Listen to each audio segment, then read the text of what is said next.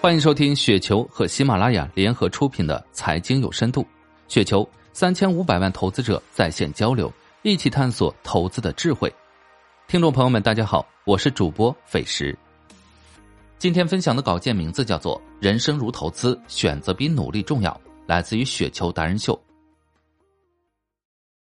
他出生在福建一个并不富裕的山村家庭里，懂事的他从小做过各种各样的农活，只为分担父母的艰辛。在多少个烈日下收割稻子的暑假里，他都暗自下定决心，一定要努力读书，考上大学，摆脱如此艰苦的生活。功夫不负有心人，他不仅如愿上了大学，还找到了自己热爱和擅长的方向——互联网。乘着科技发展的东风，他人生从此一路直上。供职的公司成功上市，自己也获得了第一桶金。闲下来的人生里，又从科技股的投资中收获了更多的财富，以及比财富更多的乐趣。人生如投资，努力很重要，但选择比努力更重要。今天就和秀哥一起走进朋克民族，看看他是如何做人生和投资的选择的吧。我是农村长大的孩子，大学改变了我的命运。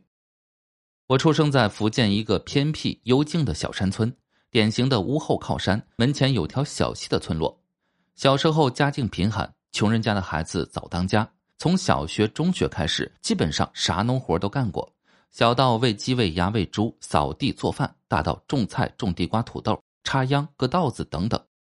从小我基本是属于腼腆、懂事、乖小孩类型，因为知道父母干活的艰辛，这些农活基本都是出自内心主动去做的。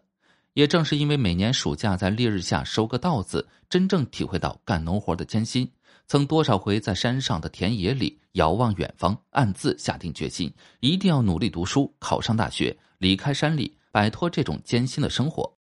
我大学读的是计算机专业，在大学阶段，我最喜欢的一门课是 C 语言编程，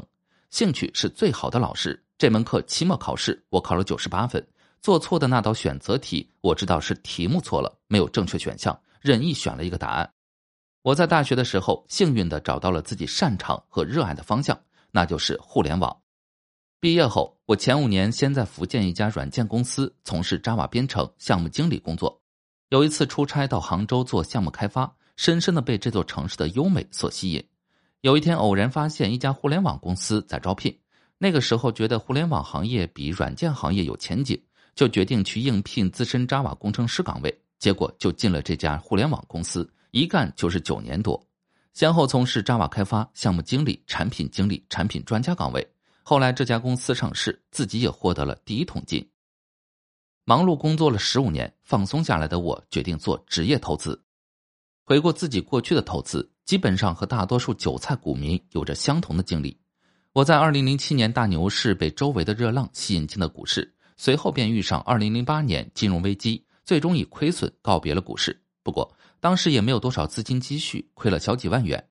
这之后，我的精力主要还是聚焦在工作上面，没有太多时间深入研究，只是离散随意的买入一些个股，没有形成自己的投资体系。结果也就可想而知，在不擅长而且没有花精力的领域，想做的很好那是不可能的。最终虽然没亏钱，但也没挣到大钱。转折点发生在自己忙忙碌碌工作了将近十五年之际，当时觉得自己在一个行业的专业岗位上工作的时间太长，整天忙忙碌碌，事业比较单一，人也疲倦于朝九晚五的工作生活。离开这家互联网公司以后，自己内心最真实的呼唤是像风一样自由。当时就给自己放了一个间隔年，主要是想放慢脚步，感受生活中各种美好的事物，丰富阅历，以及思考未来工作生活的其他可能。没想到这个间隔年就成为职业投资人的开始。间隔年的第一件大事就是自驾旅行以及学英语。国内天南地北大都走了个遍，大到西藏珠峰大本营、北疆喀纳斯、东北大兴安岭，小到云南大理冷清古镇、皖南水墨山水古村落，也出访了一些欧美、港台、东南亚等国家和地区。对于以前没有出国经历的我，为了比较深入感受西方的不一样的地方。还特意选择了在北美和欧洲各住了一个月时间，在这个间隔年里，除了各地旅行、丰富视野之外，还阅读了很多不为工作、只为个人兴趣的很多书籍，涉猎了历史、政经、名人传记、文学、科技等领域，阅读的收获还是很多的。比如以前中小学悲伤的语文，通过这段沉下心来的阅读经历，重新发现了文字里那些美好的东西。各地的自然美景让我的审美摄影水平自然就突飞猛进，视野也比以前单一工作经历有了更大提升。也是在这段有大把时间可以浪费的间隔年里，让我有了专职的时间，疯狂的博览各种投资领域的好书，比如《聪明的投资者》《滚雪球》《估值的艺术》等，最终建立了自己的投资理念以及投资体系。专职做投资的这些年，我基本是把投资当兴趣爱好来做的。每次自己关注的公司发财报，就像听到一个好消息、一本好书上市、一部新电影上映一样热切期待。对我来说，投资挣钱是目的之一，但不是我的唯一目的。这些年投资生涯让我真心觉得，投资除了挣钱时刻的小开心，更让我开心的是，通过自己不断的学习、探索和进化，也是通过这些年的投资实践，让我真正发现自己还是热爱投资、适合做投资的。钓鱼最重要的是选择在鱼多的地方钓鱼。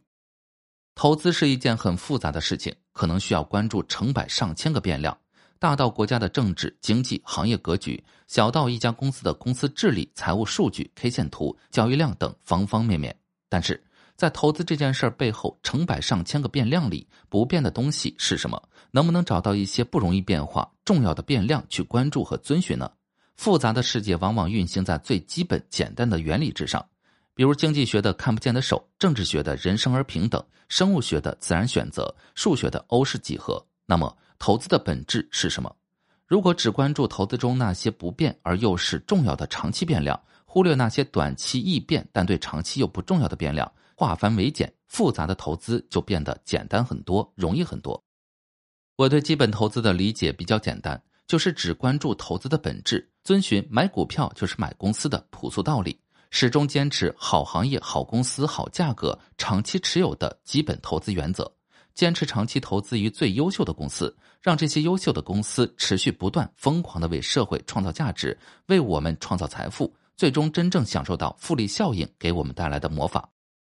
我主要关注科技、互联网、医药、消费三大领域，但主要还是以自己老本行互联网领域为主。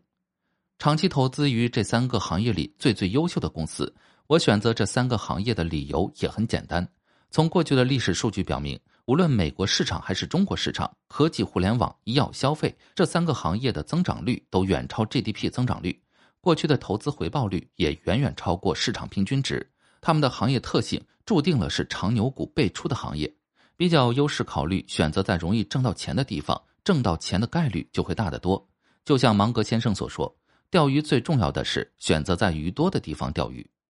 雷军在金山 IPO 上市后感慨道：“选择比努力更重要。”第一代程序员雷军二十二岁进入金山，在雷军名满天下之时，阿里巴巴、腾讯和百度都还没有创立。雷军在金山整整干了十六个年头。金山 IPO 上市时，市值却只有一些互联网公司的零头。关键还有一点，这三个行业基本是不太受宏观经济周期影响，天然就能够比较好的抵御宏观经济周期等风险。最典型的就是今年疫情对整体经济的影响，这三个行业受到的影响是最小的。此外，我以前身处的互联网行业就是优秀公司不断涌现的好行业。结合个人能力圈范围，从比较优势角度考虑，选择在自己懂得的领域里做投资，成功的概率明显会大得多。